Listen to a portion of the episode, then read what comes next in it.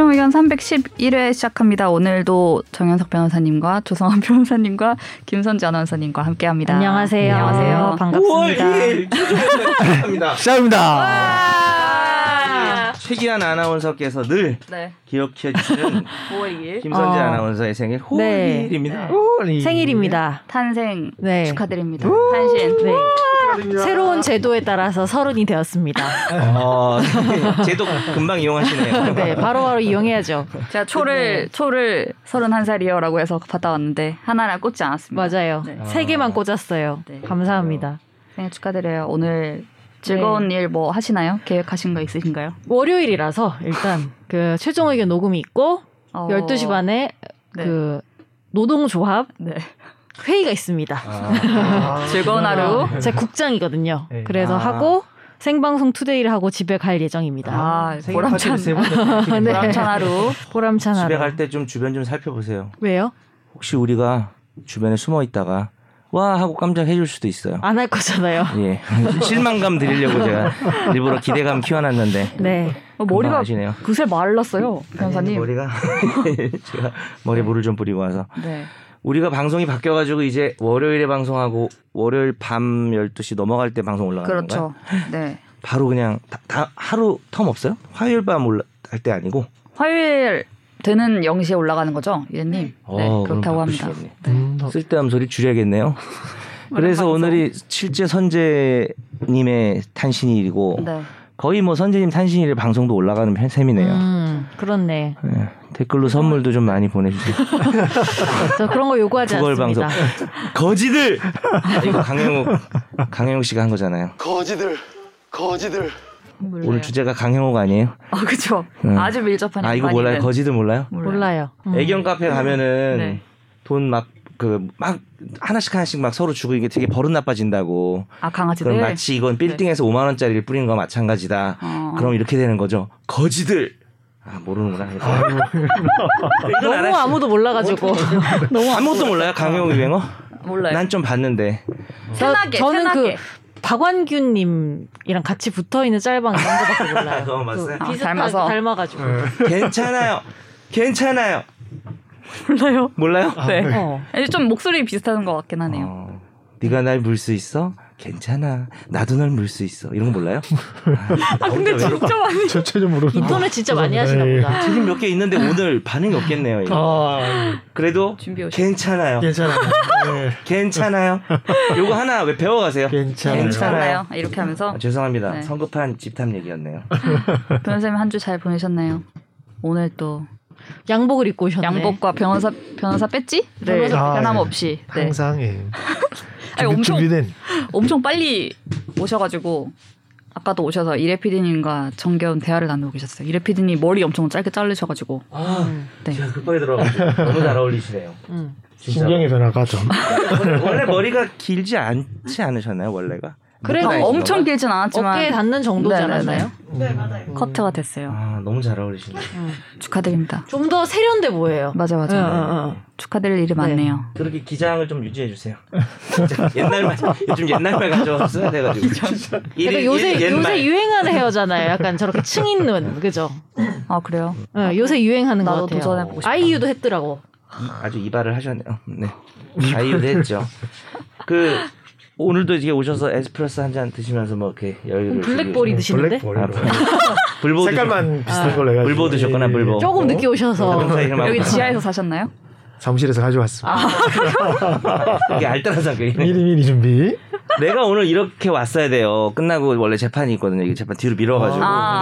근데 너무 그래가지고 네. 집에 갔다 가야 돼요. 오늘은 근데 밑에서 안 잡으시더라고요. 어 어, 이제 이렇게 이제 이렇게 익숙하. 익숙해지신 너무 것 이상해 보여서 그냥 빨리 보내신 것 같아요. 머리도 막 뜨고 그래가지고. 네. 화창한 월요일의 최종 의견과 함께 댓글로 넘어가 보도록 하겠습니다. 이제 코너 이름 안 해줘요? 원래 코너 이름 있었지 않았어요?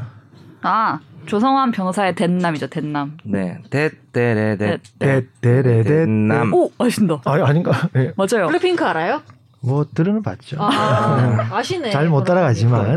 지금 잠깐 근데 블랙핑크 알아요는 일단 좀 무시하고 들어가는 거 아니에요? 아, 진짜 궁금해. 대부분 알잖아요. 블랙핑크는. 블랙핑크 중에 누가 제일 좋으세요? 하나, 멤버- 나랑 멤버- 동시에 얘기하게. 하나, 둘, 셋, 지수. 뭐, 아, 멤버는 잘 몰라서. 아, 뭐, 노래만 아시나 세- 보다. 세세이는 잘 몰라서. 너만 지수 좋아한다고 얘기했잖아. 네. 읽어주세요. 예, 댓글 누군가가. 자, 읽어드리겠습니다. 팟빵의 이비의낭님 새로 합류하신 변호사님 환영합니다.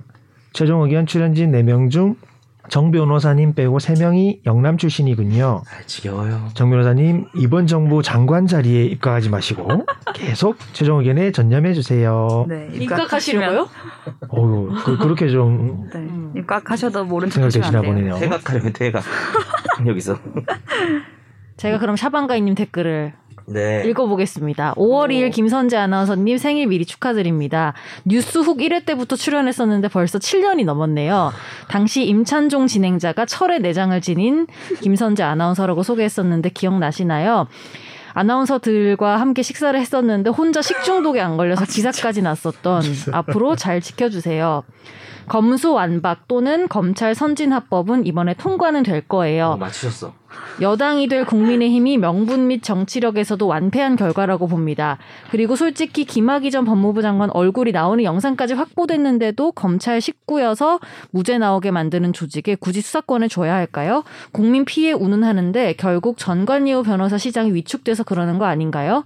국민 고통 운운하기 전에 본인들이 국민들에게 줬었던 고통에 대해서 일말의 반성조차 없어요. 앞으로 공소 유지에 노력을 좀 기울이라고 하세요. 김학의 같은 사람 시간 끌다가 무혐의 주지 말고. 네. 저번 검수완박 방송을 듣고 주셨네요. 네, 의견 주셨습니다. 네. 다음은 써너님. 법안 통과되면 방영하고 있는 스브스 드라마인 Again My Life 같이 검사가 범죄 인지해서 조사를 못하겠군요. 이후 드라마 영화 작가님들 대본 다 바꾸셔야 할 듯합니다.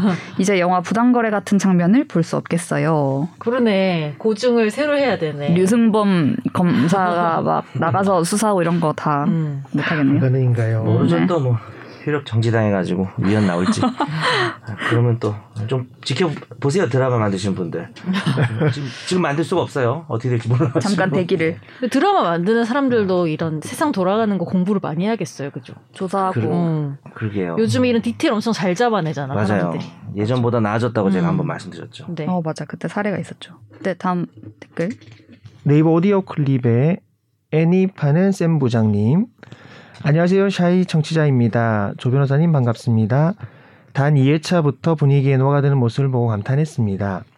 저도 샤이 청취자인지라 회사나 개인적으로 법적인 문제가 생기면 먼저 최종 의견에 보낼 만한 일일까 하는 생각부터 하게 됩니다. 검수완박 관련 다 떠나서 이렇게 시민들의 생활과 기- 관계 깊은 법안을 며칠 만에 통과시켜야 하는지 그게 궁금합니다. 음. 정말 중요하고 고쳐야 할 법이라면 공부와 토론이 정말 많이 되어야 할 것으로 보이네요. 정치인들이 정치의 유불리로 이러한 법을 만들고 찬성 반대하지 않았으면 좋겠네요. 음. 지난번에 네, 저희가 뭐. 내용 얘기 중심으로 많이 했는데 사실 절차 해결 많이 못했죠. 음. 그죠. 통과 과정에서 그렇죠. 또그 음. 이후에 또그 이후에 절차가 많이 진행되기도 바뀌었어요. 했고 네. 아직 이제 오늘 오늘인가요? 하여튼 추가로 한 네. 삼탄이 기대하고 있나요? 기다리고 네. 오늘은 또 국무총리 후보자 아, 이- 원래 우리가 인사청문회가. 삼탄 하려고 그랬잖아요. 너무 이게 큰 주제라. 너무 그죠? 큰 주제라. 음. 근데 그만하자 그랬죠. 이게 끝이 없어가지고 이게 네. 계속하면은 4편, 5편, 6편 좀 거의 뭐 보다가 이렇게 돼야 될것 음. 같아서 네. 정리를 해서 정리를 한번 음. 네. 네 단계가 넘어가면 하도록 하겠습니다. 네. 제가 두 개 다 읽어버릴게요. 네 키 드래곤님이 1등 톡방에서 정변님이 나가는 갑신 정변급 사건이 발생. 로렉스님 재밌당. 아우 이 짧은 댓글이 정말 뭔가 네. 저에게 웃음을 주었어요. 네. 로렉스님이 재밌당 한 거는 우리 이제 검수한방 나간 다음인데 그 조 변호사님 처음 온 방송에 대한 네네네. 표현이었어요. 아, 거기에다가 댓글을 별명이 되게 독특하시지 않아요? 로렉스. 로- 로- R O가 아니고 어. law예요. 법. 법 렉스. 음. 이 그럼 이게 요약하면은 뭔가요? 저런 사람이 들어오다니 재밌당 뭐 이런 건가요? 들어온 날한 거니까. 잘 적응하겠습니다. 네. 근데 재밌다는 말 엄청 많이 들으시지 않아요? 아, 저는 수기가 없다 이런 얘기를 많이 듣고 야, 지난번도 말했는데 단어 뜻을 모르는 거 아니야? 숨기고 있어. 숨기고 아, 있어. 너 혹시 숙기가 매너란 뜻으로 하는 거 아니야? 매너가 제가 이제 없다 두번뭐 거. 방송 이제 녹음 이후에 네. 내말 씻고 막 얘기하는 거 봐. 제 친구들이 이게 너무 네. 웃겨. 친구들이 이제 좀 부족하다 더 노력해라 이런 아, 말을 많이 어떤 하더라고요. 어떤 게 노력하래요? 뭐, 텐션이 너무 낮다. 아. 평소. 평소에 네 모습대로 해라. 아, 아, 예, 네, 그렇게 얘기하죠. 어. 그래서 뭐라고 네 대답했어요? 그게 해라. 궁금하네요. 더 하겠다고 그냥 말씀드리. 아니 뭐 일부러 좀 그런 거잖아요. 솔직히 아, 예, 좀 초반에 조금 중후한 모습 보여드리고 서윗한 걸로 해가지고 음. 아 지금 자리 천천히. 우리가 제가 조 변사님이랑 마주하고 있죠, 있잖아요. 이게 이게 지금 사각 테이블이 돼 버려 가지고 예. 어, 네 적응이 안 되네요. 아, 예. 조금 더 다가대고. 우리 서로 취미도 물어보고 그러세요. 취미가 뭐가 있냐. 아유 그리고 이 키드래곤 님은 그 지난번에 이분이 기, 기용님이라고 기용님이라고 예, 예. 우리가 이게 톡방에서 나가는 게 뭐냐면 제가 이거 그냥 얘기를 안 하면 오해하실까 봐 네 톡방에서 있다가 제가 네. 울면서 나오고 뭐 이런 게 아니고요. 네. 뛰쳐나오고 그냥 아무 말 없이 나오셨나요? 아, 아니요 얘기를 했죠. 그러니까 그 어. 방에 네. 출연자가 저만 있잖아요. 네, 전 네, 출연자는 있어요. 이상민 변호사 거기 상주예요. 어, 근데 거기서 재밌긴 한데 너무 좋은데 계속 네. 출연하면서 네. 계속 거기 있으면은 좀 뭔가 안 맞는 것 같아가지고 음, 왜냐면 또 뭐 여러 가지 방송하면 또 뭐 방송 얘기 직접 하고 막 이러는 게 네네. 그런 것 같아가지고 음, 방송을 통해 만나고 있으니. 네. 네 그리고 이제 두 번째는 네. 내가 좀 데려오겠다 아 뭐, 저희들을요. 어, 하정이든 뭐 네. 성환이든 뭐 어, 예. 현재님이든 언제든 준비되어 있습니다. 너 기다리는 사람 없을 것 아, 같은데 네네. 안겨주실 근데 때 카톡에 그때. 진짜 당겨주실 때 카톡의 반응 진짜 이, 이 오프라인에서랑 되게 비슷하지 않아요? 친구죠 예. 목소리 들리잖아요 바로 바로 바로 바로 아, 리액션이 오고. 맞아. 성환이 예. 네. 그래서 한번 나중에 같이 한번 놀러 갔다 하세요 합시다 네. 예.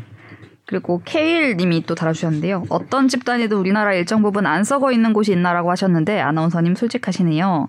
비관적이지 않더라도 맞는 말입니다. 한국 역사와 수년간 우리나라가 돌아가는 것만 봐도 욕 나온 일이 너무 많았잖아요.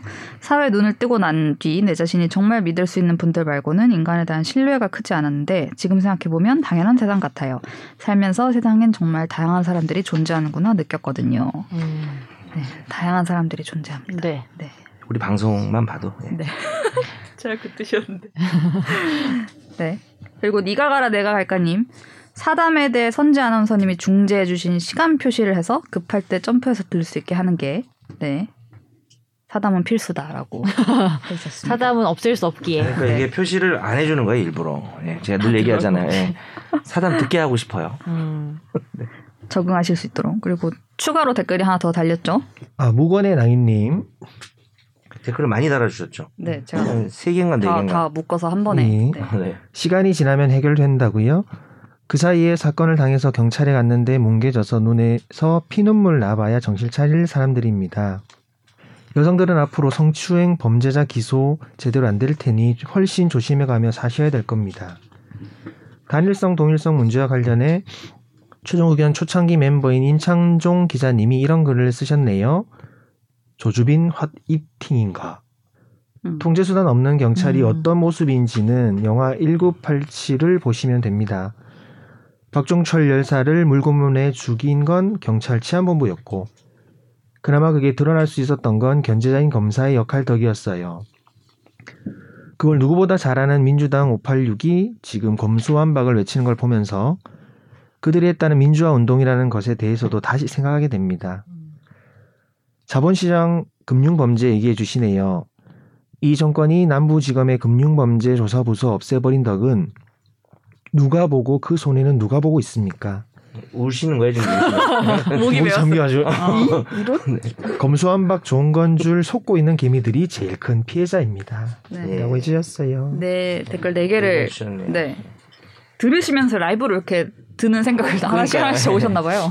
따로따로 이렇게. 너무 본인 편의대로 남기고 듣다가 생각나면 하나 남기고 네. 생각나면 하나 남기고 무건이 아니신데요 이분 아니, 근데 제가 처음에 보고 아, 이렇게 댓글이 여러 명이 달려 달려주셨구나 해서 봤는데 네, 다 똑같은 분이 분이셨어. 네. 말이 많으신 편인데 뭘 무건의 낭인이라고 근데 저 어떤 생각을 했냐면 진짜 의견이 다양하잖아요. 네. 이 동일 사안에 대해서 네. 우리 청취자들도. 네. 근데 그런 생각을 한다라는 것 자체가 되게 의미 있지 않나요?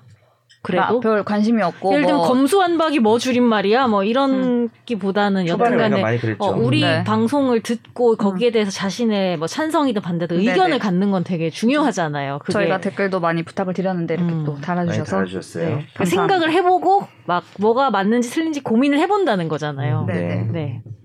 음. 네, 다음 댓글 읽을게요. 머라 학고이님이 방송을 듣는 내내 내가 법알못이라서 검찰 선진화 따위가 필요하다고 생각하는 걸까 고민했네요. 법조항은 전문가들이 봤을 때 문제가 있을 수도 있지요. 그럼 시작도 하면 안 되나요? 어, 이 댓글이 소개되면 이렇게 답변하실지도 법안의 항목 하나하나를 따지면 문제가 있다. 법안의 취지는 동의한다라고 하실지도 모르겠네요. 네. 음. 이분은 이제 방금 무관의 낭인님하고 좀 반대되는 네. 견해인 것 같고 일단은 시작을 했으면 좋겠다는 음. 말씀이신 거죠. 네. 문제가 있을 수- 법 전문가 전문가가 봤을 때는 뭐 좀 디테일하게 보니까 문제가 네. 있을 수 있지만 시작은 좀 해야 되지 않을까. 네, 일단 하고 만들어 가자 이런 아, 네. 의견이신가 보네요. 다만 이제 요런 추측을 하셔서 법안의 항목 하나하나를 따지면 문제가 있지만 법안의 취지는 네. 동의하거나 이해한다라고 저희가 주로 이제 모르겠다며. 네. 그때 제가 많이 얘기했으니까 네. 제 얘기이신 것 같은데 어, 전혀 예, 그렇게 생각하지 않고 어, 법안의 취지도 이해가 안 됩니다. 뭐 저랑 의견 달리하신 분 당연히 계실 수 있는데 네. 뭐 그런 생각이 들어요. 이 법 전문가들이 따질 때 하나하나 문제 있는 거는 방송에서 못 해요. 음. 왜냐면 이게 강의가 아니잖아요. 음. 더 상세하게 네. 두두 시간 시간 시간 해야죠. 네. 두 시간 세 시간 주면 제가 그거를 막 법 전문가 아니신 분들이 이해하실 수 있게 설명할 수는 있는데 음. 별로 그럴 그뭐 우리 방송의 선택이죠. 그럴 네. 가치가 그렇게 중요한 건 아니니까. 근데 그냥 누가 봐도 당연히 문제되는 것들만 좀 지난번에 얘기를 네. 한것 같아요. 음. 네. 개괄을 했으니까 다음 주까지 의견 계속 주셔도 됩니다. 네. 이 사건이 진행 중이니까. 논쟁을. 이어가도록 하죠. 네네네. 너무 모욕하시는 댓글만 아니면 네, 다음 청취자의 사연을 진단해 드립니다. 날로 먹는 청사진.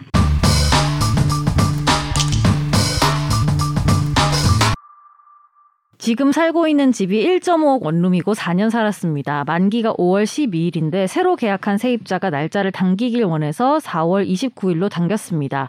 그렇게 새로운 세입자와도 이- 계약이 끝났고 계약금도 1,500만 원을 받았는데요. 당장 다음 주가 이사인데 오늘 갑자기 부동산에서 전화가 와서 집 주인 이름으로 압류가 들어와서 새로운 세입자가 아마 안 들어올 테니 계약 연장을 하겠냐는 얘기를 들었습니다. 저도 이사 갈 집과 계약이 끝난 상태고 은행 대출도 있어서 대출금을 상환해야 하는 처지인데요. 집주인과 통화했더니 별 문제 아니고 걱정 마라 피해 안 가겠다 기다려라 하는데 손 놓고 기다려야만 하는 걸까요? 손 놓고 기다리지 않으면 할 수 있는 게 있는지 궁금합니다. 보증 보험은 들어 있지 않고요. 들어오기로 했던 새로운 세입자는 결국 계약을 취소하기로 했다고 합니다. 제가 이사 갈 집은 월세라서 이번에 보증금을 받아서 대출을 상환할 예정이었는데 가압류가 걸린 상태라 대출을 연장하는 것도 불가능합니다.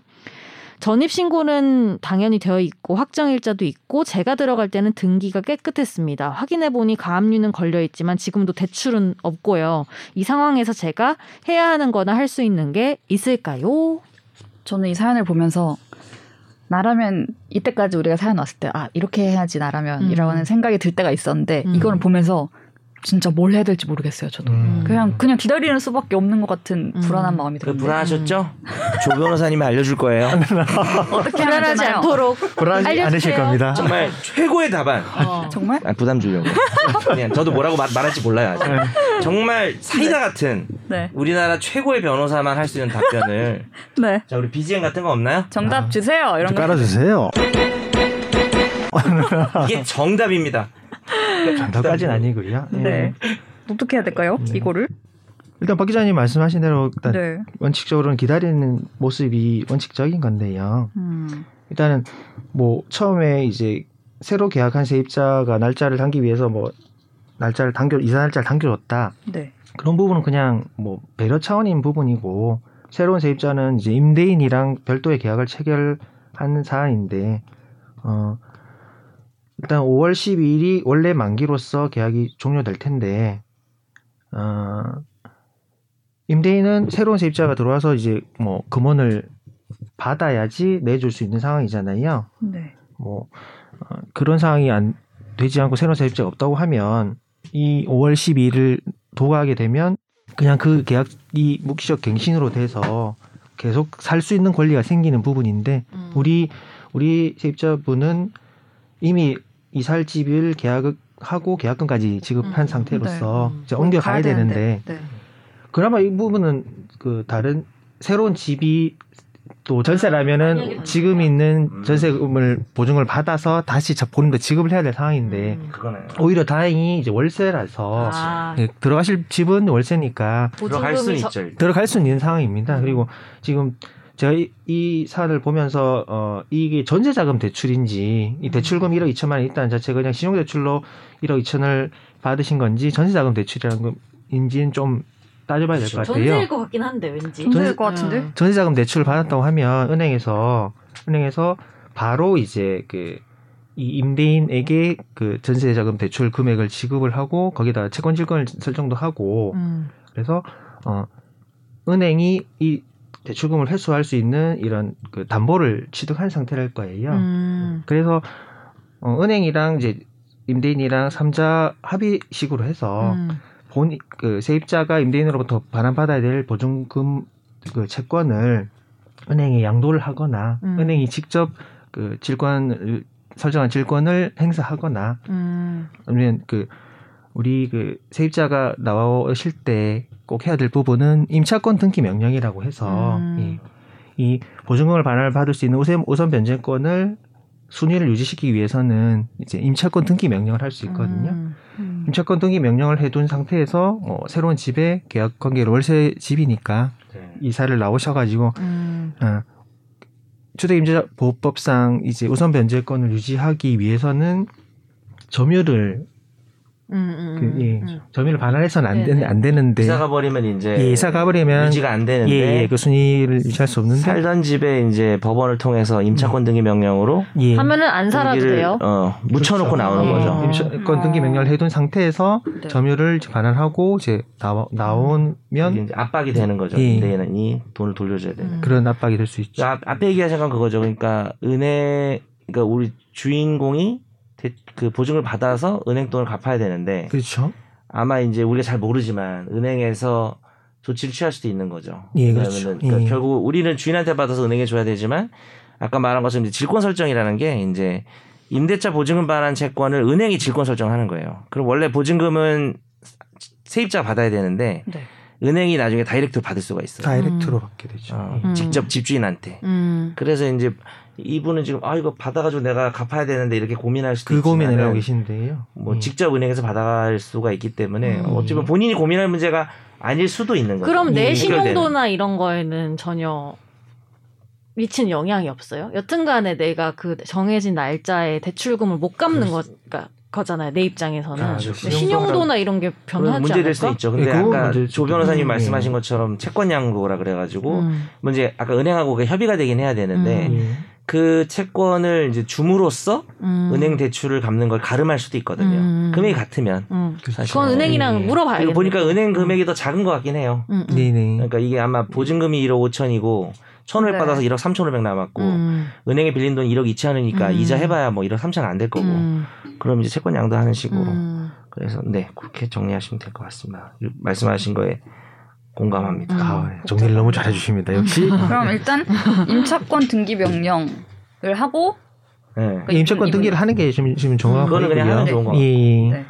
선재 아나운서도 예전에 임차권 등기 명령 뭐 할까 말까 하지 않았어요? 네, 근데 다행히 돈을 받았죠, 저는. 그쵸. 아. 네. 음. 안 준다 해가지고. 지금 아이고. 내용 증명을 그냥 보내는 것도 괜찮죠. 맞아, 저도, 그렇죠. 저, 예, 도 예. 그렇게 했었어요. 그러니까 제가 그거 하기 전에 내용 증명을 정말 엄청 보냈어요, 엄청. 집주인한테 네. 그러니까 이 케이스 같은 경우는 내용 증명 보내서 당신이 원래 5월 12일인데 이게 지금 이게 우리가 가장 잘. 모르겠지만 새로운 사람이 들어온다니까 음. 4월 29일에 해달라는 게 아마 주인하고 얘기가 근데 된 그분이 거- 다 취소가, 되겠죠. 예, 취소가 예. 된 거잖아요. 취소됐으니까. 이거는. 새로 아니 그러니까, 그러니까 그. 취소 그러니까 그분이 취소됐는데 어. 아니 그러니까 네가 새로 들어온다 그래서 음. 내가 4월 29일에 빼주기를 한 거면은 사실 이게 좀 이슈가 뭐가 있냐면은 그럼 돈을 4월 29일에 줘야 되냐 5월 10일에 줘야 되냐 이슈가 있어요. 근데 음. 그 생각을 안 한 게 직접 다이렉트로 받으려고 한 거니까 사실 그 부분 주인한테 받는 게 아니잖아요. 음. 그래서 관심이 없었지만 그 주인 잘못으로 그쪽에서 안 들어온 거니까 음. 주인한테 돈을 받는 것만 남은 거잖아요. 음. 네. 그럼 4월 29일에 받아야 될 수도 있거든요. 음, 맞지. 어. 근데 너, 너, 너가 그렇게 원래 그게 나가면서 받고 얘를 주는 건데 네네네. 어 받고 하는 건데 그냥 직접 하기로 한 거니까 음. 근데 그 사람이 안 들어온 거는 주인 잘못이니까 내가 뭐 들어오지 말라 그랬나 주인이 음. 압류돼서 그런 거잖아요 그러면 이제 4월 29일에 당신 내놔야 될 수도 있다 음. 그래서 뭐 예를 내용 중 예를 들어보면 뭐 5월 10일까지라도 줘라 음. 원래는 5월 10일까지 내가 보름, 보름치 2 주치 이자를 지원손을 받아야 되는데 내가 그건 봐주겠다. 원래 음. 내용에서 우리 그러잖아요. 예. 어, 우리 당 법무위는 무슨 의뢰인의 뭐를 받았습니다. 이렇게 하면은 귀하 이런 걸 봐서 우리 이렇게 해야 되지만 네. 여기까지 해주 지금이라도 주면 네. 더 이상 책임 묻지 않는다. 그다음 아. 뭐겠어요? 그러나 만약 안할 씨. 5월 10일까지 네. 하지 않으시는 네. 거지들 아 이거 아, 선 없이 넣는데 재미없네요. 근데 그거 제가 해본 괜찮아요. 경험으로는 그냥 우체국 안 가도 네. 인터넷으로 다 할 수 있거든요. 내용 증명을 네, 그게 음. 요새는 내용 증명을 내가 타이핑만 하면은 우체국에서 그냥 프린트해서 보내주는 것 같던데. 맞아요. 네. 음. 그런 뭐 포스가 좀 없죠. 거기 아. 변호사 도장 찍어야 되거든요. 빨갛게. 아무튼 공무원 네. 형태. 네. 네. 꼭 어차피 변호사 의뢰받고 할 게 아니면 네. 그 천재 아나운서 말한 것처럼 하는 게 낫죠. 음. 음. 예. 갈 필요 없으니까. 네. 그렇구나. 네. 알겠습니다. 잘 지금 날짜가 다 돼 가고 4월 29일이 지났네. 참. 5월 그러네. 12일이 우리는 바로 상담해 드린 거긴 한데. 네, 네. 어떻게 됐는지 또 나중에 알려주시면 참고를 하겠습니다. 다음 사연 볼까요? 최종 의견 관련하여 어떤 행동도 하지 않는 하지만 늘 즐겨 듣고 있는 샤이 청취자입니다. 제가 다니는 회사가 위치한 건물은 저희 회사뿐 아니라 여러 기업이 입주해 있는 큰 빌딩인데요. 웬만하면 엘리베이터를 이용하지 않으려고 비상 계단으로 자주 다닙니다. 비상 계단을 이용하려면 문을 열고 들어가야 하는데 이 문이 열리는 방향이 비상 계단 쪽입니다. 며칠 전 평소처럼 비상 계단 문을 앞으로 밀었는데 하필 그때 한 사람이 문 앞을 지나가고 있었습니다. 제가 연문에 그 사람이 부딪혔고 들고 있던 스마트폰을 그 사람이 떨어뜨렸는데요. 다행히 액정이 깨지진 않았습니다. 제가 몇 차례 죄송하다고 말했고 그 사람은 저를 노려보고는 계단을 올라갔는데요. 문득 궁금해졌습니다. 만약 제가 연 문에 부딪혀서 그 사람이 스마트폰을 떨어뜨렸고 손상되었다면 그 손해에 대한 배상 책임은 저한테 있나요? 그 문에는 어떤 경고 표시는 음. 없었습니다. 그저 화재 비상용 계단이기 때문에 문이 꼭 닫혀 있어야 한다는 문구만 적혀 있는데요. 철제 문이라서 문 반대편도 전혀 보이지 않습니다. 변호사님들이 보시기에 이런 경우는 법적으로 어떻게 판단되는지 알고 싶습니다. 음. 되게 재밌는 게 사연 보낼 때 네. 상황을 네. 되게 정확하게 다 설명해 주세요. 예.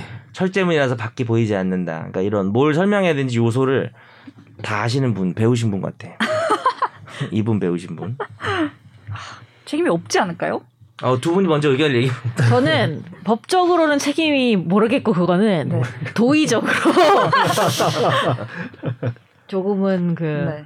나눠서 하는 게 맞지 않나. 아 나눠서 아예 내가 영원을 없는 건 아니다 책임이. 아, 영원을 네. 그러니까 내가 조금 더 네. 많이 하는 게 앞으로 어. 오며 가며 마주칠 에너지와 네. 저 사람이 나에게 뭔가 그렇죠. 할 해코지를 할 에너지와 스트레스와 네. 노려보셨다고 하니까 또 네. 아주. 어, 그런 역시. 그리고 내가 그냥 그 돈을 하루 더 일해서 갚겠 다. 그냥 네네. 하는 게 빨리 털어버리기에 좋지 않나. 전형적인 인프제 해결 아. 방식인데. 왜냐면 20만 원이 뭐 든다 이러면 네. 그래도 내가 한 15만 원 정도는 하는 네, 게 네. 아. 낫지 않을까 내 미래를 15만 원, 15만 그러니까, 원이나? 그러니까 50% 이상. 내 미래를 어. 위해서 어, 그러니까 내 미래를 위해서 그 사람 미래를 위해서가 음. 아니고 나의 어떤 심신의 안정과 아, 장기적으로 봤을 때 도의적 책임 나고. 네. 저는 그 이런 계단을 걸어가는 사람이라면 이 문이 갑자기 열릴 수도 있다는 걸 인지하고 조심해서 가야 되는 책임도 있다고 생각해요. 어, 있지만 나는, 아니, 나는 반 이상 줄 수 없어. 뭐냐면 김대박이에요. 재밌는데. 어, 있어 있는데 어, 네, 나도 합의분데요. 나도 있는데 그것과 상관없이 이 상황을 빠르게 종료하고 다음 아. step으로 내가 내 인생에서 매여서 넘어가려면 막 이렇게. 네. 그 5만 원을 쓰는 게 낫다 이 이게 말이에요. 지금 T하고 네. F의 차이예요.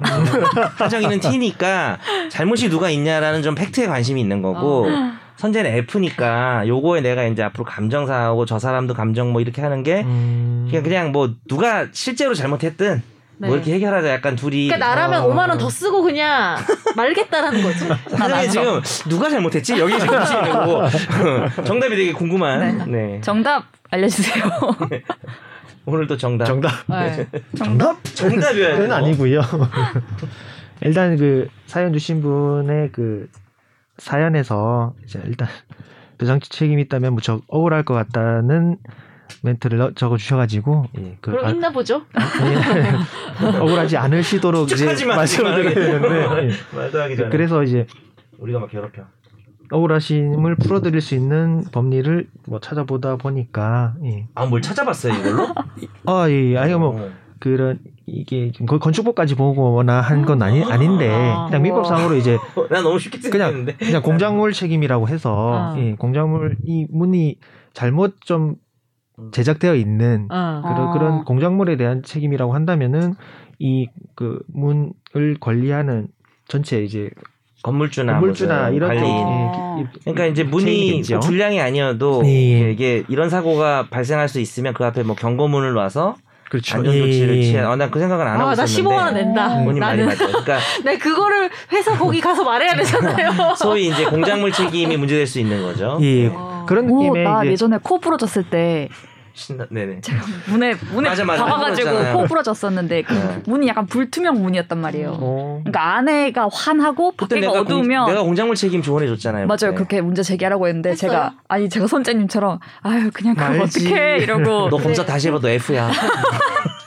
그냥 말지 어. 했어요. 네. 네. 음. 갑자기 그 그래서? 생각. 그걸 네. 검토할 수 있을 거라 생각해서 좀 보다 보니까 이뭐 어, 근데 문을 열었던 사람 자체도 이제 손해 민법상 손해배상 책임은 뭐 고의가 아니라 뭐 과실로도 책임을 질 수 있기 때문에 음. 이 이런 공작물 책임 이- 이런 뭐 표지판을 잘 하지 않았던 그런 책임과 좀 부주의하게 문을 열었던 이 그 사연을 주신 분의 아. 과실도 결국엔 관- 겨- 경합을 해서 일부 책임은 인정되어야 된다고 생각을 되는데요. 어. 박 기자님 말씀대로 그치. 그 지나다 지나갔던 그분도 네. 결국에는 조심해서 다녀야 될 그런 의무도 네, 네. 지울 수 음. 있고 민법상으로 이제 과실상계라고 해서 피해자가 피해자 쪽에 과실이 있으면은 그쪽 과실을 상계해서 배상액을 좀 줄여드는 제도가 있습니다. 하기는 하는. 예, 그러니까 여러분들 말씀이 다 맞는 논리고 그쵸. 결국에는 꼭 누가 100% 책임져야 되는 부분이 아니라 음. 예, 일정 부분 책임이 있는데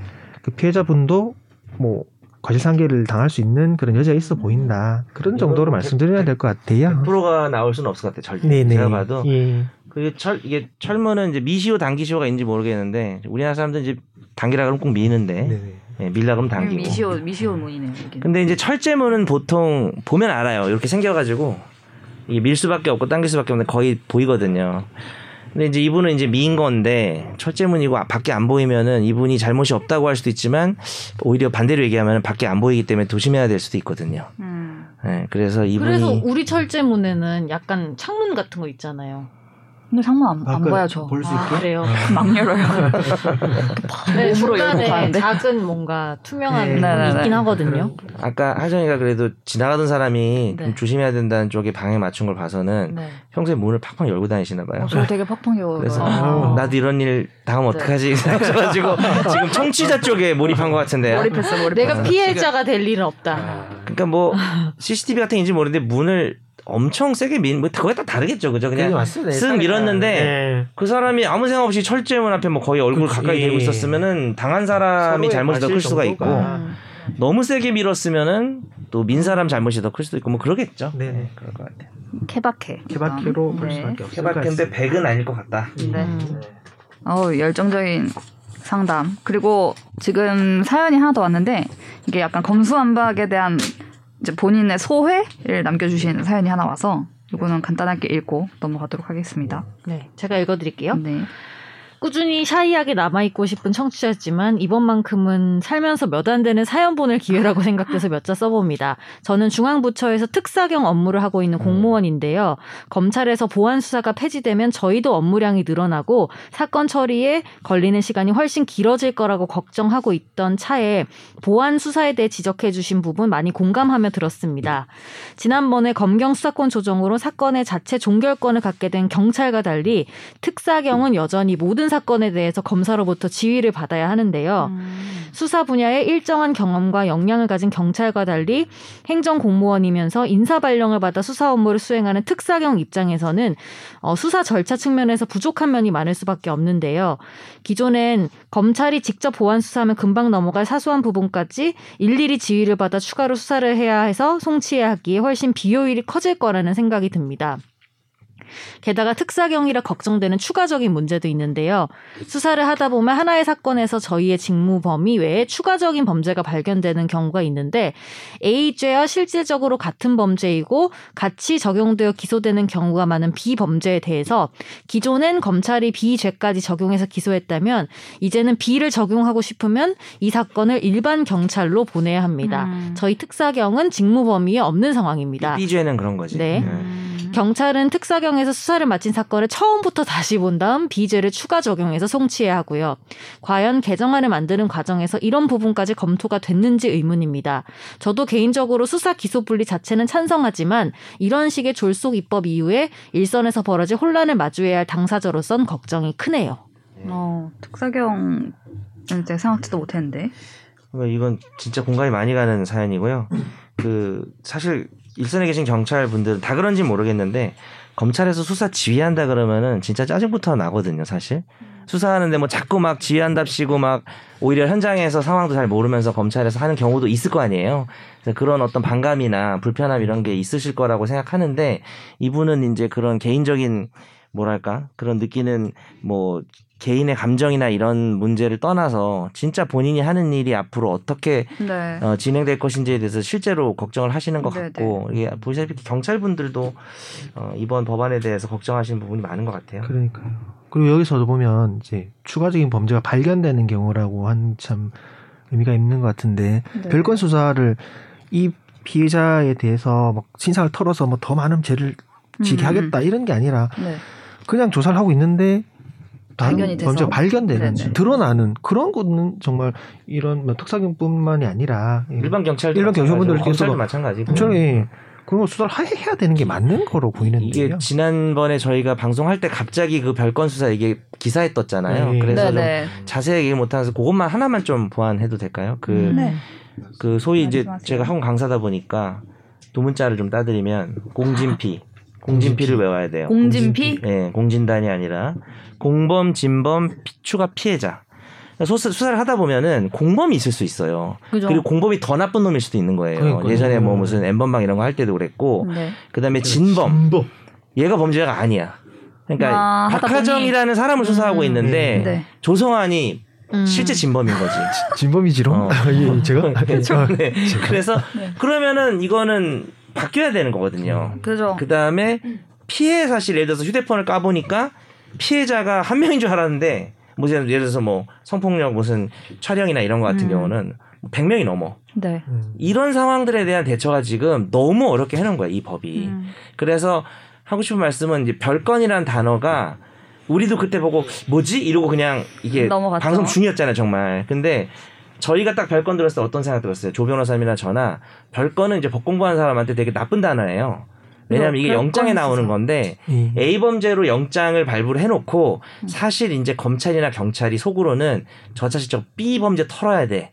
음. 라고 생각할 때 음. B 범죄로 영장이 지금 자신 없으니까 A죄로 아, 영장이 나오게 나올 하고 것 같은 그다음에 그. 영장으로 압수수색을 해가지고 B 범죄를 수사하는 게 소위 위법한 음. 별건 수사거든요. 이건 나쁜 거예요. 음. 근데 이 용어가 별건이라는 단어를 의도적으로 썼다는 거죠. 지금 별 영장을 별건으로 발부하는 게 위법한 거고 네. 별건 수사란 말은 없어요 원래. 그러니까 우리가 헷갈린 거야. A라는 범죄를 수사하다가 B라는 범죄가 나오면 어떻게 해요? 아, 경찰이고 검찰이고 당연히 수사해야 되거든요. 근데 이거는 자연히 드러나는, 별건이 안 된다고 예. 해가지고 저희도 약간 속은 거예요. 아, 약간 그 말이 주는 어감은 그래요. 그 처음에 말씀하신 영장처럼 이걸로 털다가 그럴- 이거 나올 예. 때까지 털고 뭐 약간 상당히, 이런 이런 네. 것 같은. 그동안 검찰이나 경찰에서 보였던 위법한 수사의 어떤 모습인 네. 것처럼 네, 네. 속임수를 쓰고 있는 거죠. 이런 부분은 이제 다른 변호사님들도 많이 비판하고 계십니다. 그래서 그 얘기는 지난번 못 해가지고 예, 예. 네. 추가로 또 욕을 하나 추가했습니다. 예, 여기 좀 말씀드리고 싶더라고요. 네. 욕 하루 종일도 할 수 있어. 3편, 4편, 5편 네, 해야겠네요. 캡틴 아메리카예요. 네. 네. 어, 이번 주 어쩌다 마주친 판결은 뭔가요? 네. 갑자기 그렇게 물어보신다고요? 아, 갑자기. 예, 시간이 없어서 네. 생각하는 걸로. 네. 다음 주에 알차게 또 너무 네. 흥미로운 판결인데 지금 몇 주째 제가 소개를? 못 하고 있어요. 너무 제가- 재- 너무 흥미롭죠 이거. 제가 이 두 판결을 보고 모두 이런 일이 있다고라고 했던 어, 판결인데. 요거는 그대로 다음 주에 하시죠. 네. 다른 거 하지 말고. 네, 다음 집중 탐구로 넘어가겠습니다. 집중 탐구. 좀 탐구. 너무 잘하실 것 같아 이거. 이거 따가지고 BGM을 쓸것 같은데 랩으로 집중 당고 집중 당고 찝찝찝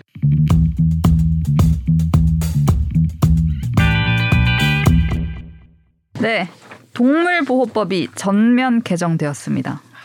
기존에 이제 7장으로 구성되어 있던 조문이 8장으로 이제 확대되고 에, 조문도 굉장히 늘어나고 신설되는 제도도 있는데요. 저희가 271회 때 이 동물의 법적 지위에 대해서 이제 비물건화 이런 내용들을 다뤘던 적도 있었는데요. 이 새롭게 바뀐 동물보호법 개정안이 어떤 변화를 담고 있는지 그리고 잇따라 불거지고 있는 동물 학대 사건들 제대로 예방할 수 있는지 얘기를 해보려고 합니다. 반려동물은 어떻게 제가 선재님은 키우시는 거 알고 있고 하정님은 안 키우죠? 네, 전 무서워합니다. 무서워합니다. 보는 것만 좋아하고. 본인이 오늘 이 주제를 가져오셨네요. 네. 관심은 있으시고. 아, 관심은 있고 어, 최근에 최근에 이런 뉴스가 되게 많았어요. 그- 사회적 관심이구나. 음. 아, 본인은 그죠. 못 키우면서. 어, 네, 저는 바라보기만 할 뿐인데 음. 막 최근에 제주도인가 어디에서 이렇게 음. 푸들 땅에 이렇게 묻어놓은 아, 거가 나온 네네네. 게 있었어요. 음. 그런 것도 있고 이 말 못하는 이 고양이들 어 맞아요. 조 변호사님 궁금하네요. 혹시 뭐 반려동물을 키우거나 키워 지금 애들이 있어가지고 뭐 예 정말 좋아는 하는데 음. 어릴 때부터 이제 어머니께서 음. 개 물리신 적이 있으셔가지고 아, 네, 네. 키워본 적이 없고 죄송해요. 웃었는데 탈룰라. 죄송합니다. 어머니 물리셨다는 얘기 좀 알았어요. 그 네. 결혼 이후에는 저희 와이프가 또 한번 물리려고 한 적이 있어서 아, 그래요? 아. 또못 키우고 강영욱이 와야겠는데. 음, 저희 저희 애기도 강아지 무서워하고 아. 3대가 다 무서워해서 본인은 되게 저는- 예, 네, 키우고 싶으신 예, 마음이 키우고 있나요? 싶기도 하고 귀엽고 어. 예. 보면 음. 좋아하는데요. 네. 티를 못 내고 당분간 있어요. 못 키우시겠네요. 네, 아예 못 키웁니다. 예. 평생 못 키우. 저는, 저는 어릴 때는 저희 집은 진짜 많이 키웠어요. 강아지도 키우고 아, 뭐? 고양이도 키우고 마- 되게 많이 키우는 집안이었는데 마당이 있는 집이었어요. 저희가 부자였잖아요 있는 옛날에. 집 자제분이 청담 나름 있는 집이었어요. 어릴 아, 때는. 강남에 청담고 일기 음. 한 30마리 풀어 키우시고 이러네요. 네? 아 죄송합니다. 뭐 animal hoarding 아니에요? 내가 뭐 101마리 어지개입니다. 달마시안이에요? 아, 이게 뭐 키웠는데, 뭐 그렇게 잘 사는 집도 아니었고, 근데 지금은 그러다 이제 망해가지고 개 다 팔고, 그건 농담이고. 아, 네. 그 전에 이제 개들이 막 오래 키우다 죽고 막 이랬어요. 뒷산에 묻어주고 막 이런 것도 기억나요. 어... 근데 지금은 애가 있다 보니까 뭐 하- 하는데 이제 애가 너무 키우고 싶어 해가지고, 아? 음. 그 장인어른 댁에 이제 시골 개 한 마리 음. 키우려고 분양받은 게 있는데, 시골을 잡종 시, 시골, 예, 시골, 그, 완전. 네, 근데. 하도 얘가 난리 쳐가지고 일주일만 네. 우리 집에서 키우기로 아, 해달라. 데리고 그래서 이제 왔어요? 제 허락만 남은 건데 엄마는 오케이. 오. 아빠는 고민 중인데 왜 고민 중이냐면 그건 좋은데 네. 아 일주일 키우고 나면은 얘가 정이 들어가지고 어, 그 물로 안될것 같은데요? 그러니까 헤어지기가 쉬울까 싶더라고요. 네. 저희 집이 뭐 이렇게 넓은 집도 아니고 그래가지고 걔를 키우기가 좀 좋지는 않아가지고 음. 근데 꼭. 넓어야 할 필요는 없대요 그것도 그래요? 네. 아니 아니 제 공간이 침범돼서요. 아니 그건 그런데 산책 많이 시켜주는 게 더 낫대요 그러니까 넓은 아. 집에 있는 것보다 아하. 산책 안 하고 이제 정 변호사님이 어. 산책시키고 이 중에 제일 있고. 강형인 아니 아니요 저 본가에 아 건강해. 아 그렇군요. 정 변호사님이 산책하는 모습을 상상했어. 괜찮아요. 금방 물려. 안 물어요. 네, 나만 물어. 네.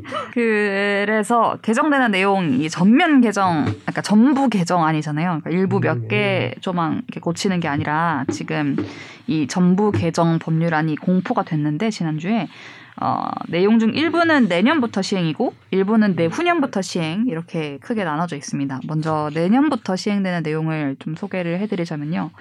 크게 두 가지 정도로 네, 소개를 드리려고 하는데 하나는 소유자에게 어떤 의무를 조금 더 부과하는 내용이에요. 원래는 소유자는 동물을 유기하여서는 아니 된다.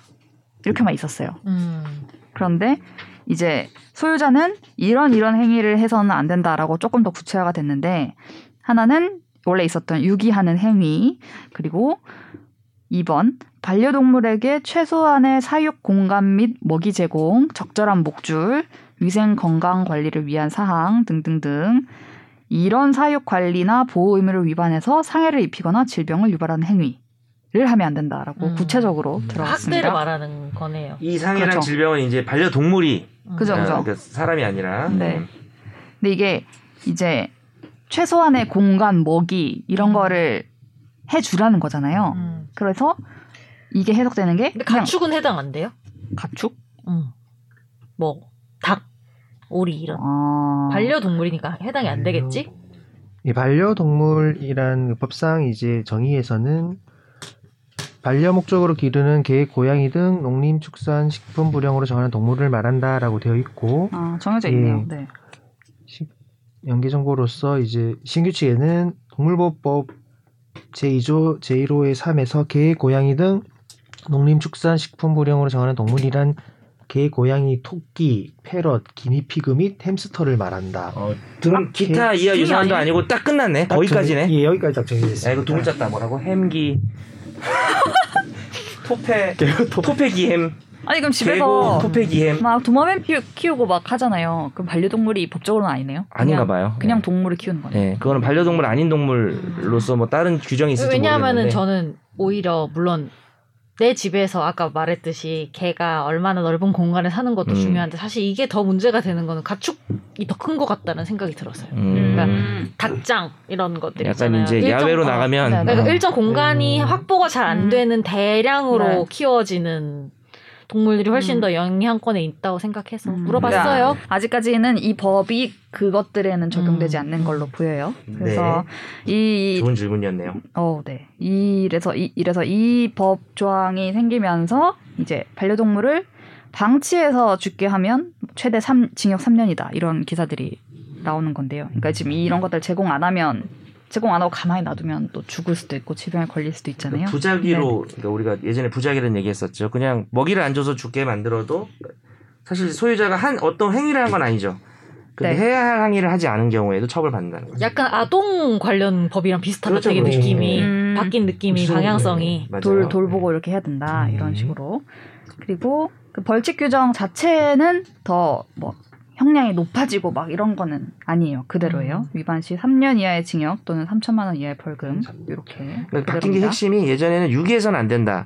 여기도 다 포함시킬 수도 있어요. 여기 있는 행위들을. 음. 근데 요게 좀 명확하지 않으니까 네 구체화하면서 좀 더 소유자들이 아 정말 먹이도 제대로 줘야 되고 목줄도 뭐 이렇게 이런 것들을 좀 알 수 있는. 네. 그래서 요거 구체적으로 거안 했을 때 좀 처벌하기가 더 쉬워진 거죠. 어찌 보면 네. 처벌이 더 잘 되는 거죠. 그리고 또 하나 바뀐 것들이 이제 소유자들이 자기가 소유하거나 데리고 있는 동물의 인수를 지자체에 신청할 수 있습니다. 이제 맡아달라고. 아, 근데 이제 일시적으로 맡는 게 아니라 이제 너 아예 넘기는 거예요. 이거. 는 음, 권리를 넘기는. 네, 소유권 자체를 넘기는 거고요. 그럼 뭐 이렇게 막 이- 뭐야 유기하는 그러니까 막 버리고 이렇게 하느니 그렇게 하라는 건가요? 그러면 네, 그런 취지로.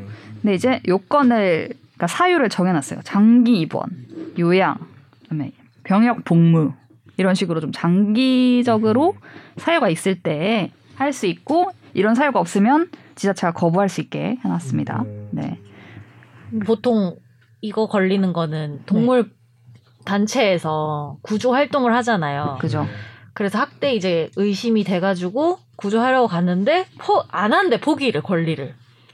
아, 주인이. 주인이? 그런 경우가 되게 많다고 봤어요. 들었어요. 아. 그래서 어떻게든 설득을 해가지고 음, 뭐 네. 강제로든 학대는, 학대는 하고 있는데 이웃 신고 어, 들어오고 누가 있는데 봐도 학대를 하고 음. 있는데 예를 들면 특히 animal hoarder들이 그런 거야. 막 음. 한 공간에 100마리 시키고 막 이런 아, 그런 걸 hoarder라고 해요. 예. hoarder hoarding이라고 하는데 어, 홀-? 그러니까 자기는 처음에는 이제 좋은 마음으로 시작했다가 이게 막 홀대. 중성화 안된 상태에서 아. 막 숫자가 압도적으로 들어가 컨트롤이 안 되고 얘네가 관리가 안 되는 관리가 안 되는 애 놔두는 상황인데. 이제 권리를 포기하지 않을 때 이제 보통 권리를 이제 포기하게 만들죠. 단순 재물로 보면 내 소유물이니까 그죠. 내가 소유하겠다. 이게 좀 생명체가 아니라고 학대도 생각하면 마찬가지고. 뭐. 학대를 아무리 해도 내 거니까 음. 뭐 이런 개념이었던 그런 거죠. 그래서 보통 그 권리 포기시키는 게 되게 큰그 음, 되게 hoarder란 단어 처음 들어보네. 찾아봐야겠다. 저도 처음 들어. 맨날 선재가 찾아보는 건데 선재가 말하니까 내가 찾아보네. 네. 호더는 혹시 홀대하는 사람 홀더 아닌가요? 죄송합니다. 아이쿠 이런. 네. 홀더. 네, 이런 부분들이 이제 내년부터 바뀌는 거고요. 그리고 내후년부터 바뀌는 거. 이건 저 되, 되게. 네 이게 되게 눈길이 갔는데 맹견 지금 맹견에 막 물리고 이런 사고들이 막 예, 있잖아요. 네, 그래서 맹견 사육 허가를 받아야 됩니다. 맹견을 키우려면. 음. 맹견도도 정의가 있겠죠. 네, 맹견의 정의는 도사견, 핏불테리어, 스테퍼드셔 테리어, 스테퍼드셔 불테리어, 로트와일러 이렇게 다섯 종이고요. 네. 그리고 기질평가위원회라는 게 생깁니다. 개의 기질을 평가하는. 강영욱이 음. 원장이고 위원장인가요? 네. 그분 얘기 너무 많이 하네 제가 죄송합니다. 맹견 사육 허가를 받아야 되는데 이제 기질 평가를 거쳐야 되고 이 아까 제가 다섯 가지 종 말한 거 있잖아요. 네, 네. 이런 이 종이 아니더라도 어떤 공격성이 개가 위해를 있으면 가하고 다른 사람이나 다른 동물한테 위해를 가하면 아 그럼 기질 평가를 받아라라고 얘, 할수 얘들은 있어요. 무조건이고 네네네. 어, 그 외에도 네. 기질 평가 받아가지고 네. 치와와인데 어 그렇죠. 맹견이야 뭐 이런. 네네. 그래서 공격성이. 굉장히 높으면 맹견으로 네. 지정하게 오케이. 돼 있습니다. 그래서 이제 뭐 중성화 수술도 해야 되고 보험에도 가입해야 되고 이런 이런 그 사육 허가를 받으려면 음. 조건이 되게 많고요. 그리고 미성년자 뭐 이렇게는 또 일, 일부 이렇게 조건이 있는 사람은 결격 사유라고 해서 맹견을 키울 수가 음. 없게 음. 해놨습니다. 몸무게 몇 킬로 이하도 못 키워야 되는 거야. 이렇게 끌려다니니까 통제를 못하니까. 아직 그런 사람은 없어요. 봤어요. 그래서 얼마나 무섭던지 걔한테 그쵸. 끌려다니더라고요. 어, 그런 거 네. 되게 무서워요. 그리고 진짜 주인이 네. 잘해야 돼요. 그러니까 그게 무게의 문제가. 아니고 네. 그러니까 알아요. 동물들이 더 정확히 알잖아요. 왜 어린이들이 정확히 아는 것처럼 네. 음, 이게 나한테 끌려올 사람인지 아닌지에 대한 그렇죠. 판단이 진짜 완전 본능적인 네. 영역이어서 강영호 그게 보기만 하면은 걔들이 설설 기더라고요. 그리고 막 그. 그래서 그 산책 습관 들이는 게 되게 훈련이 필요한 음, 네. 음. 네. 근데 이제 기질 평가 비용은 소유자가 내야 되더라고요. 음. 이런 상황이고 그러니까 이- 맹견을 키우면 돈도 많이 들게 해놓은 거네 어떻게 보면 그렇죠. 어떻게 보면 음. 뭐 중성화 수술도 하고 이런 어, 절차상으로 부담이 좀 되는 거네. 음. 근데 어차피 네네. 돈 들인 거 기왕 나도 기질 평가 좀 해달라고 하면 안 되죠. 네. MBTI 검사로 대체하시죠. 네, 이런 조건들이 많이 생긴 거죠. 그리고 어 제가 궁금했던 거는 아까 그 이제 위험성이 좀 있을 때 기질 평가를 받으라고 할 수 있는데 여기에는 안 들어가지만 아직 위험성이 발현되지는 않았지만 음. 큰 개들 같은 경우에 사고가 많이 나긴 하잖아요. 음. 작은 뭐. 개가 작은 개를 물기도 하죠. 맞아. 또. 크다는 이유로 개에 대한 너무 큰 개에 대한 편견이 아? 갑자기 그런 생각이 저의 저의 부비아를 너무 근데 이런. 것도 있죠. 예를 들면은 진짜로 뭐 아니면 크면 무섭긴 하지 사실.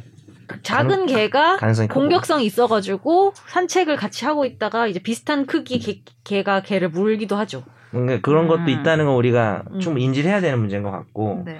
일단 크면 좀 의심을 받을 수는 있겠죠. 힘이 셀 거니까. 네. 만약에 걔가 이제 우리가 사람하고 소통되는 것처럼 하는 건 아니니까 뭔가 뭐 불안하잖아요. 포비아일 수도 있는데 음. 애기 데리고 다니고 뭐 이러면 그럴 수 있겠죠. 음. 아 그리고 계속 강영욱 씨 얘기하셔서 반려동물 행동 지도사라는 국가 자격이 신설됩니다. 네. 일본인가요? 근데 맞아. 사진 찾으셨어. 괜찮아요. 음. 아, 아니 근데 내가 조 변호사님 이건 태블릿을 봤더니 네. 내가 가져온 어쩌다 맞은 판결에 적용되는 뭐 영유아 보육법 이런 걸 다 펴놓 창을 어. 다 펴놨더라고요. 어 역시 언제든지 찾아낼 수 있더라고. 오늘 못해서 어떻게? 그런 거에 비해서는 그 속도 빠른 것 않아? 아, 예. 바로바로 찾아야 되는데 아까 농림축산부령도 한참 찾으시네요. 반려동물. 많이 표현해가지고. 네. 네, 네. 이런 것들이 개괄적으로 이제 바뀌는 부분이고요. 뭐 세부적으로 조금 더 있는데 저희 간단하게 소개를 드렸고 이게 이제 전부 개정 법률 아니잖아요. 그래서 되게 많은 부분이 바뀌었고 처음에 이것도 바꾸자 저것도 바꾸자 이렇게 논의가 됐었던 음. 부분이 굉장히 많아요. 근데 그 중에서 이제 동물 보호 단체나 이런 곳에서 좀 아쉽다 이것도 음. 들어갔어야 되는데라는 음. 부분들이 있고 아까 우리가 잠깐 초반에 얘기했던 부분이랑도 약간 맞닿아 있는 부분이 있어서 간단하게 소개를 추가로 조금 드리려고 합니다.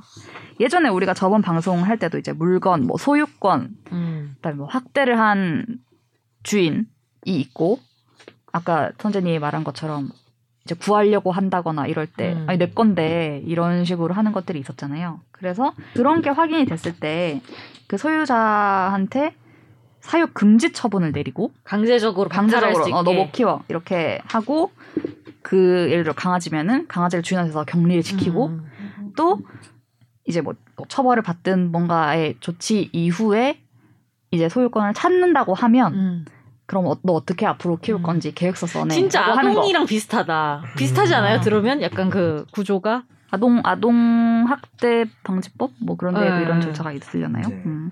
좀 아동 쪽에 접근하는 거죠. 뭐 같다고 볼 수는 없지만은 그러니까 물건으로, 느- 어, 비슷한 느낌? 물건으로 음. 보다가 이제 인- 보호해야 될 어떤 인격체로 접근하는 거죠. 네네.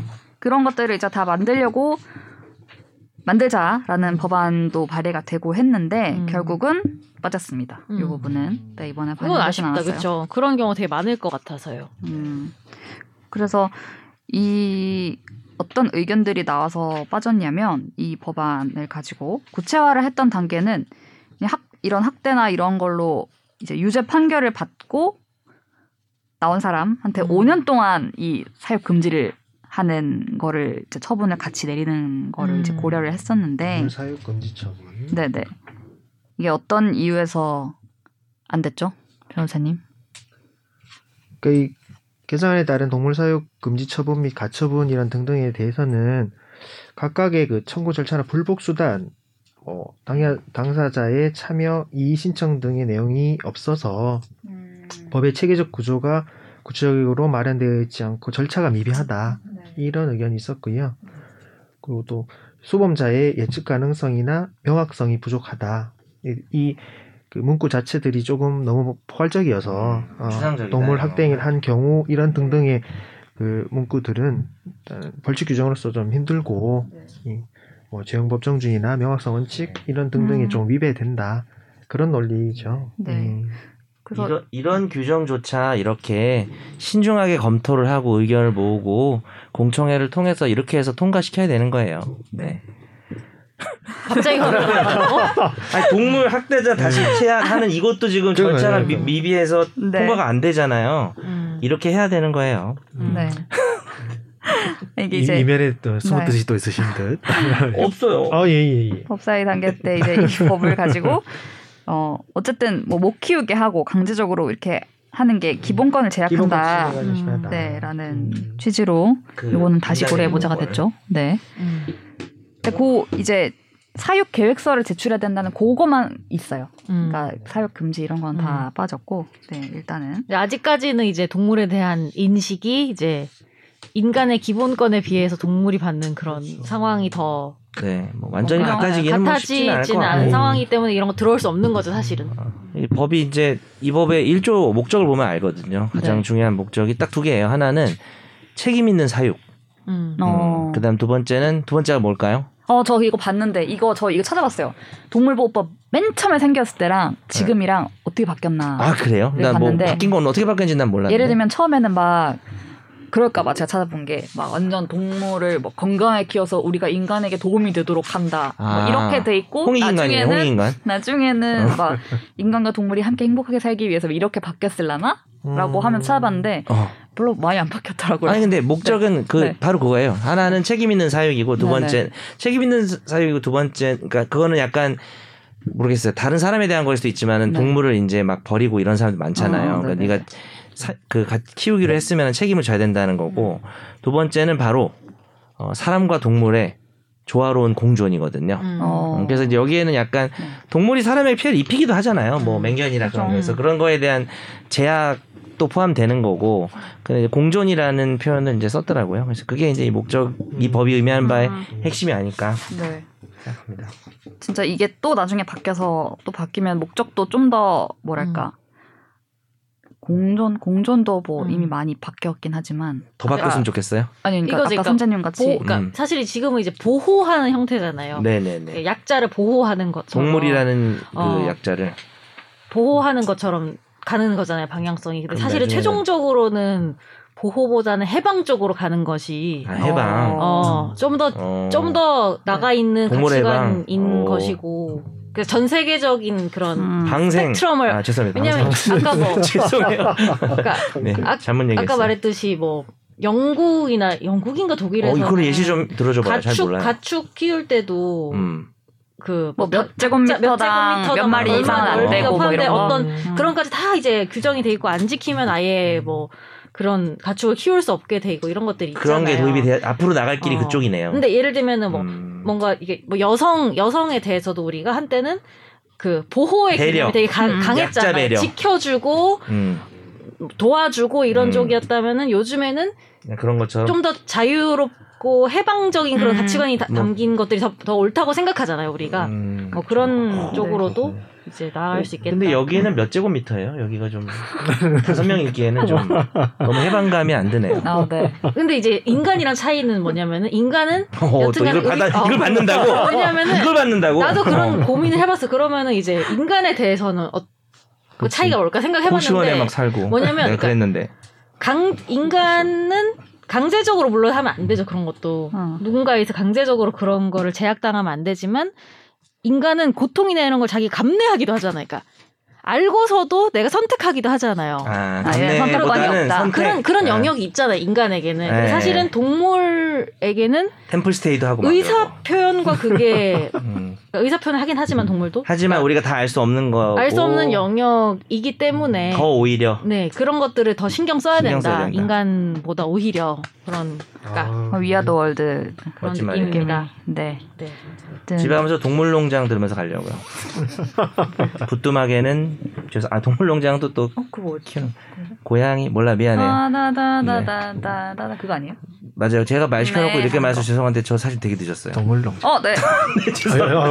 그래놓고 동물농장을 얘기한 현재 네. 아나운서의 이야기로 네, 뭐 마무리가 잘 마무리를 마무리 아주 잘. 마무리 안 된 것 같은데. 아니에요.